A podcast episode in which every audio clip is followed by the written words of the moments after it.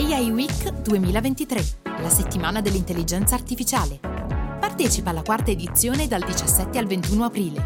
L'intelligenza artificiale è pronta per il tuo business. E tu?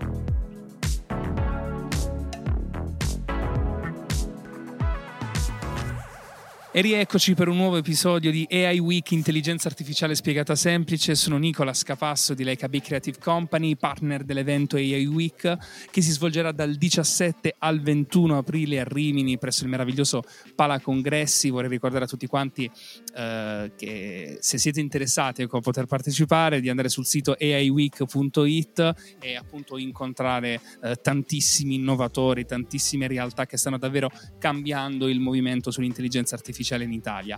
In questo episodio siamo in compagnia di uno sponsor o di una realtà che ovviamente sostiene questa meravigliosa settimana, tra l'altro anche protagonista di alcuni interventi che si svolgeranno tra l'altro online. Appunto oggi siamo in compagnia di Giovanni Bennato, CEO della realtà Aimage. Ciao Giovanni, come stai? Ciao Nicolas, ciao a tutti. Dai, bene, alla grande. È un grandissimo piacere, tra l'altro chiacchierare con tutti voi è davvero un arricchimento ogni volta ed è noto sicuramente una particolarità, ognuno ha una propria particolarità, ecco, nel senso che chiaramente fate parte un po' dello stesso settore, ma la cosa interessante è che ognuno ha trovato la propria nicchia, ha trovato anche, diciamo, il modo in un certo senso di fare intelligenza artificiale nel nostro paese, e questo sicuramente non è poco.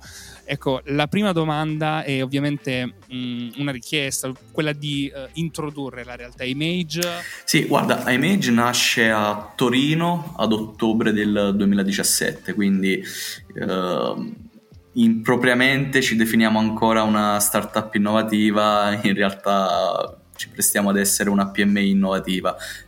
Da qui a tra qualche giorno avremo anche la certificazione. Nasce a Torino, come dicevo, ad ottobre del 2017 con un focus orientato principalmente a quello che è lo sviluppo di soluzioni conversazionali. Il nostro obiettivo è mettere al centro la conversazione, attraverso la quale poi poter andare a sviluppare soluzioni che hanno come obiettivo e funzionalità quelle di poter o supportare le aziende nella gestione dell'assistenza online, quindi customer care, o per quanto riguarda campagne di lead generation, generazione lead sempre più qualificate attraverso appunto l'utilizzo della chat. Come ti dicevo, il nostro focus è appunto la conversazione.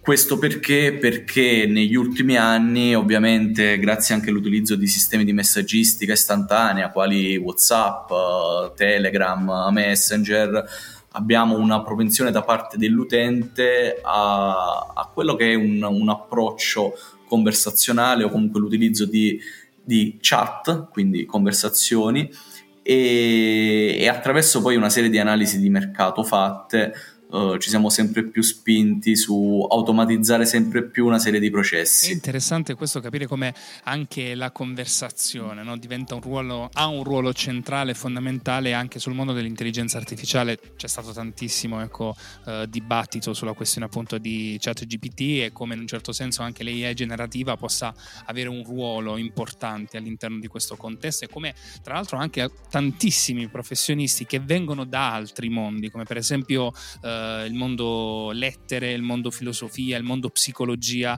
possano in un certo senso avere anche loro un vero e proprio contributo all'interno di questo cambiamento, di questa transizione. Ci vuoi raccontare eventualmente qualche caso studio, ecco, della vostra realtà, nel senso un esempio, ecco, di come la vostra azienda ha aiutato davvero le persone verso questo cambiamento, verso questa transizione? Ok, fortunatamente ci sono diversi casi studio e diversi case study che potremmo poi anche approfondire.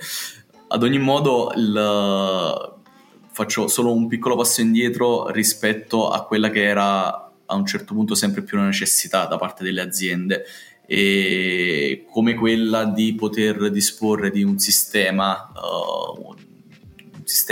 attraverso il quale l'utente possa comunicare con l'azienda mediante l'utilizzo appunto di chat.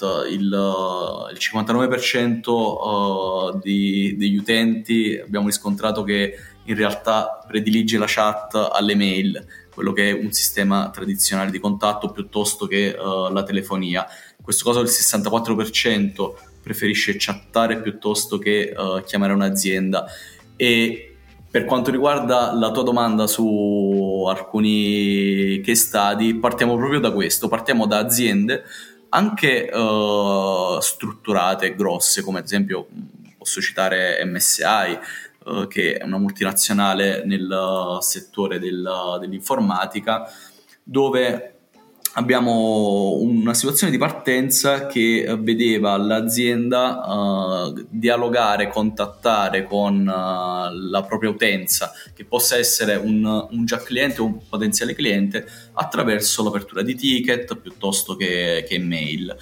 E qui partiamo dal 2019/2020, e quindi un'assistenza che al 100% era praticamente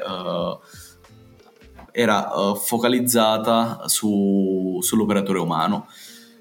Abbiamo sviluppato insieme un flusso conversazionale, degli automatismi, delle integrazioni con i loro sistemi, quali gestionali piuttosto che CMS, tali per cui siamo arrivati ad un primo periodo dove abbiamo riscontrato sicuramente un utilizzo che ha superato le aspettative anche del cliente, con migliaia di conversazioni, tanti dati da analizzare e comunque delle performance già buone che si avvicinavano all'80% di conversazioni gestite. Dopo un primo periodo di analisi delle conversazioni e arricchimento di quella che è l'interpretazione del linguaggio che andiamo ad utilizzare, arriviamo ad oggi ad un risultato sorprendente che in realtà si presta ad essere intorno al 95%, quindi riporto questo perché vediamo come dal 100% della gestione con l'operatore umano abbiamo praticamente quasi ribaltato.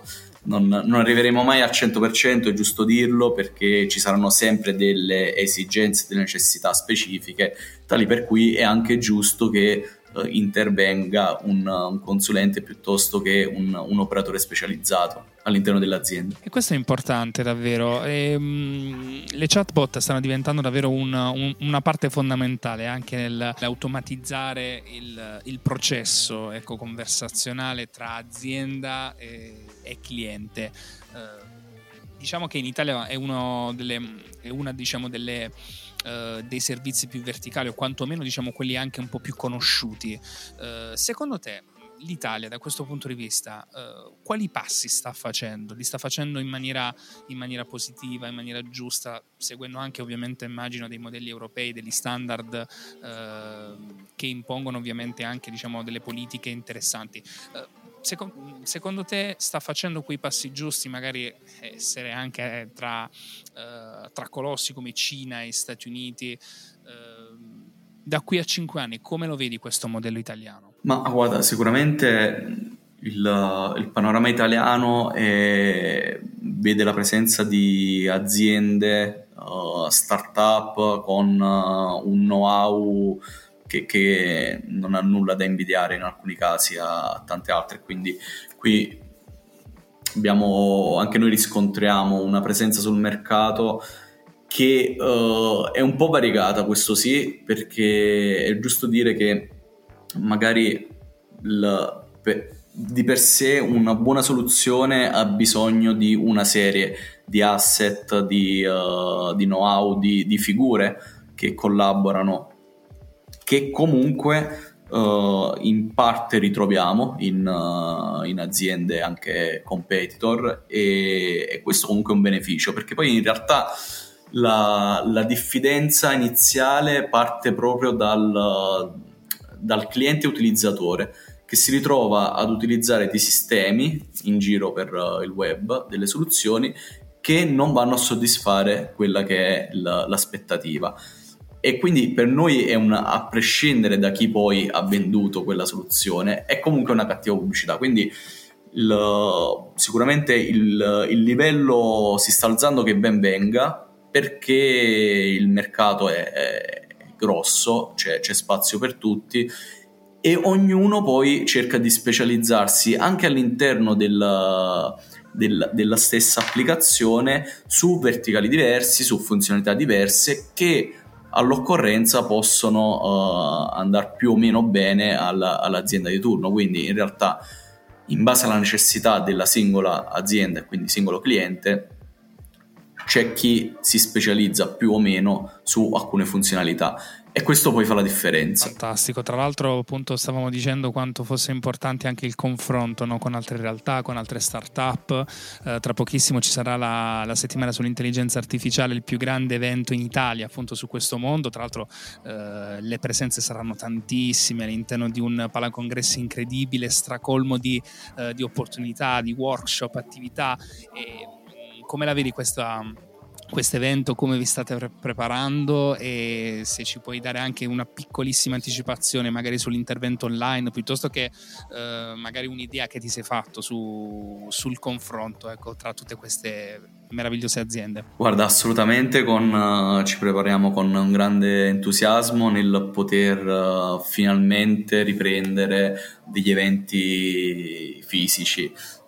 Questo è il secondo anno che partecipiamo alle AI Week, e siamo molto fiduciosi che un'organizzazione, e con l'impegno che poi c'è dietro, che conosciamo benissimo, possa portare un buon network, un momento di condivisione anche per quanto riguarda delle idee piuttosto che business. E sicuramente ci stiamo preparando, andando a riportare un po' quelli che sono dei casi di successo che, come dicevo, fortunatamente stanno crescendo sempre più. Abbiamo soluzioni ormai anche da diversi anni con clienti con i quali si stanno raggiungendo comunque risultati che danno soddisfazioni. Quindi il fatto di poter condividere con una platea quello che poi è il risultato